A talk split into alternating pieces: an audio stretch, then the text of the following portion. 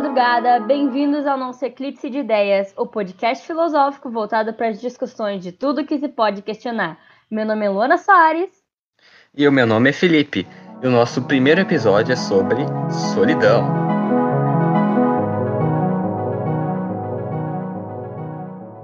Solidão é um sentimento no qual uma pessoa sente uma profunda sensação de vazio e isolamento.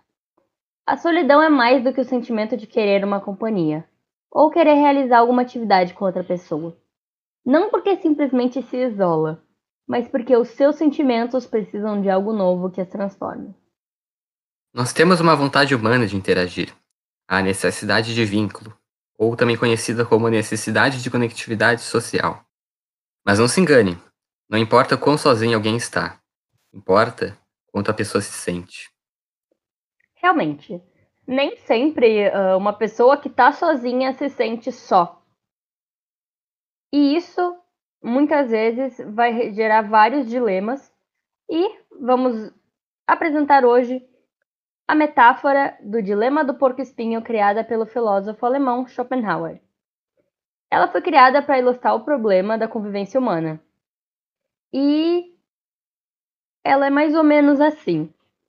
Um número de porcos-espinhos se amontoam buscando calor em um dia frio. Mas quando eles começam a se machucar com os seus espinhos, eles são obrigados a se afastarem. No entanto, o frio fazia com que eles voltassem a se reunir e se afastar novamente. E depois de várias tentativas deles se machucando ou passando frio, eles perceberam que poderiam manter uma certa distância sem se dispersarem. Do mesmo modo, as necessidades sociais uh, e a solidão impulsionam na nossa sociedade os homens porcos espinhos a se reunirem, apenas para depois se repelirem de, devido às inúmeras características espinhosas e desagradáveis da natureza humana. A distância moderada que os homens finalmente descobrem é a condição necessária para que a convivência seja tolerada. Aqueles que não respeitam esse código, né, são advertidos, né? Tem até uma expressão inglesa que significa keep your distance, significa mantenha a distância. E com isso a necessidade mútua de calor é parcialmente satisfeita, mas pelo menos eles não se machucam. Um homem que possui algum calor em si mesmo prefere permanecer afastado. Assim ele não precisa ferir ninguém e ele também não é ferido.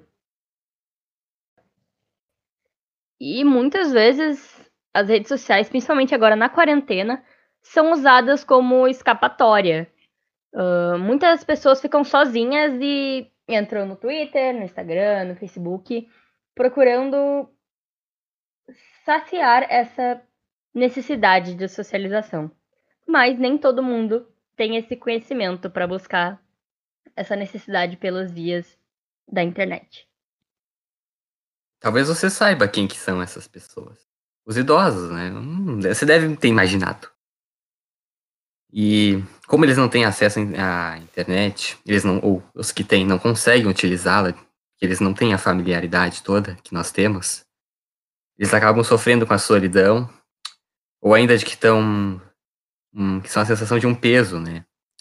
Porque a, muitos não acham que a pandemia é de verdade. Então eles acham que são só os familiares deles que estão se distanciando, estão usando a pandemia como uma desculpa. Sim, e muitas vezes uh, o único convívio social que eles tinham era indo falar com as pessoas ou em uma conversa, onde hoje seria uma aglomeração. Correção, eles ainda fazem isso, é o único jeito. É, Porém, até agora, durante a pandemia, a gente viu muitas pessoas mais velhas começando também a se inteirar no mundo digital, mas nem todo mundo tem ou os recursos ou o conhecimento, ou alguém disposto a ensinar. E tirando assim também os idosos, muitas pessoas ou que não uh, estão quarentenadas com alguém próxima, ou que realmente moram sozinhas, vivem sozinhas, podem acabar desenvolvendo transtornos mentais agora na nossa quarentena. Um estudo feito pela URJ, a Universidade Estadual do Rio de Janeiro, aponta que houve aumento de 80% de casos de ansiedade na quarentena. Em menos de um mês, 90% de aumento de casos de depressão. E também os dados apontam que as mulheres são mais propensas do que os homens a sofrerem com ansiedade e estresse durante o período de pandemia. Mas nem tudo é um banho de sangue, né? A solidão, ela tem os seus pontos positivos. A liberdade, por exemplo, a independência e o autoconhecimento. Sim, qual jovem nunca sonhou em sair das casa, da casa do pai e conquistar a independência? Poder fazer as coisas que quer na hora que quer. Isso realmente é um sonho. Porém, muitas vezes não é assim. As pessoas ficando longe uma das outras sentem sim só. Porém, essa experiência, principalmente de independência, nessa fase de sair da casa dos pais e ter a própria vida, uh, gera um autoconhecimento que quando tu morava com teus pais tu não tinha. Tu vai saber como tu funciona, como vai funcionar a tua casa. E tu vai aprender a lidar também melhor com os teus problemas que antes muitas vezes os teus pais lidavam por ti. É tipo chocolate, né? É bom um pouquinho, mas depois que você tem demais, você fica enjoado. Hum, Esse não foi um bom exemplo. Não foi um bom exemplo. Talvez, tipo. É bom, mas nem tudo que é. é aquela coisa, né? Serve pra comida também. Tudo que é demais faz mal. Ultimato. Liberdade demais, solidão demais. É, um bom dilema agora esse. Eu tava falando da comida, Luana. Ah, mas eu falei de comida também. Mas voltando ao banho de sangue, porque a solidão, apesar de seus pontos positivos, acho que os negativos eles acabam sendo maiores. E um deles é a depressão, por exemplo.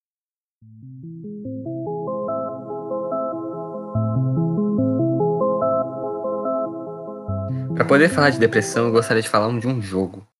É um jogo mesmo, é? Se chama Celeste, talvez Gamer. você conheça. Nossa, que gratuito. Tá. Mas o que é a parte legal desse jogo? Ele fala sobre a depressão e a ansiedade de uma forma criativa. O jogo você controla a Madeline. Madeline ela foge da sua sombra. O que, que é a sombra? São as partes da personalidade que você esconde do mundo, de das pessoas. A jornada do jogo ela consiste em você tentar integrar a sombra com o teu ego, o que é o ego? Ele é o contrário da sombra. É a parte da personalidade que você mostra para o mundo, que você mostra. Só que isso não é uma tarefa fácil. E essa dificuldade é representada pela montanha que se chama Celeste, e não o nome da personagem, que é Madeline. É bom explicar, porque tem pessoas que confundem. E esse é o aprendizado que o jogo nos traz. O primeiro passo para sair disso é você reconhecer que tem uma sombra. Todos nós temos. Se você acha que não tem, é porque você é ela, ou seja, você esconde toda a sua personalidade pro resto do mundo.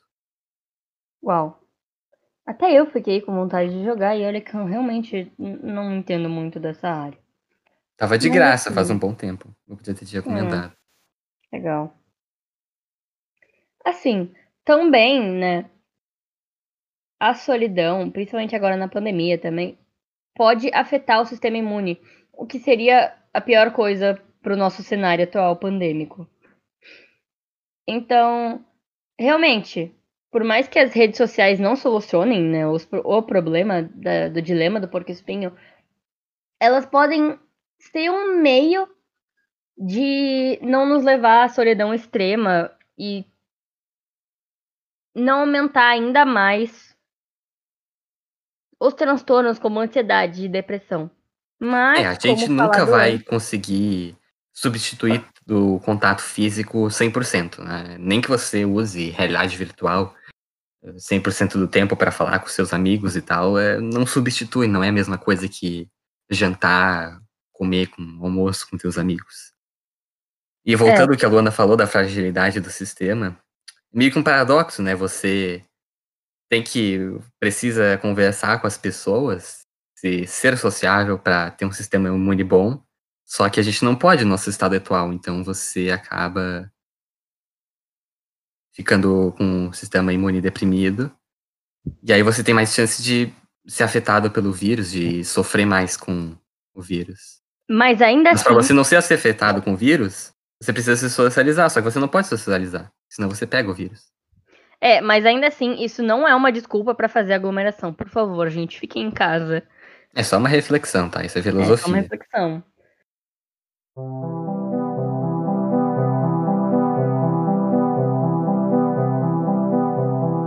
E agora, para encerrar, a gente vai dar também. O Felipe já falou do jogo Celeste. E eu vou dar a minha recomendação pessoal, de onde eu tirei uma parte do texto, né? Do, da minha opinião para esse podcast. Então, como a Luana é muito demorada, eu já vou adiantar ela, falar sobre o que ela vai falar, o dilema do porco espinho. E que, na verdade, o dilema do porco espinho, ele não é do Leandro Carnal, o livro que ela pegou para se basear. É um dilema do Schopenhauer, né? Mas ela usou o livro do Carnal. E aí Sim, ela quer realmente. fazer um jabá do Carnal. Realmente, esse livro é muito bom. Maravilhoso. Celeste é muito melhor. Ok, eu tenho controvérsias, eu discordo disso, porém, tudo bem. Cada um Você nunca jogou não, é um Celeste. debate livre. Você nunca leu o livro do Dilema do Porco Espinho? Droga. Refutado. Eu recomendo para todo mundo possível ler esse livro. É muito bom, te traz uma, realmente uma reflexão sobre algo que é tão cotidiano, né? Que é a solidão. Ah, e Celeste? Não é só o que eu falei ali, tá? Não é, eu não falei, eu só falei a ponta do iceberg. Jogue. O jogo é, é, ele tem uma história cativante e os conceitos que ele traz é sobre a depressão e a ansiedade é, são mais profundos do que eu falei.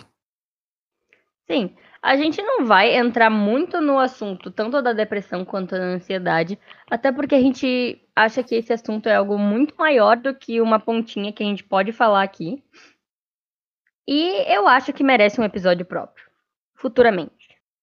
Então é isso, pessoal. Não se esqueçam de nos seguir no Twitter, Podcast Eclipse, e no Instagram, Eclipse Podcast. Mandem DMs de sugestões de temas que vocês gostariam que a gente falasse aqui no programa.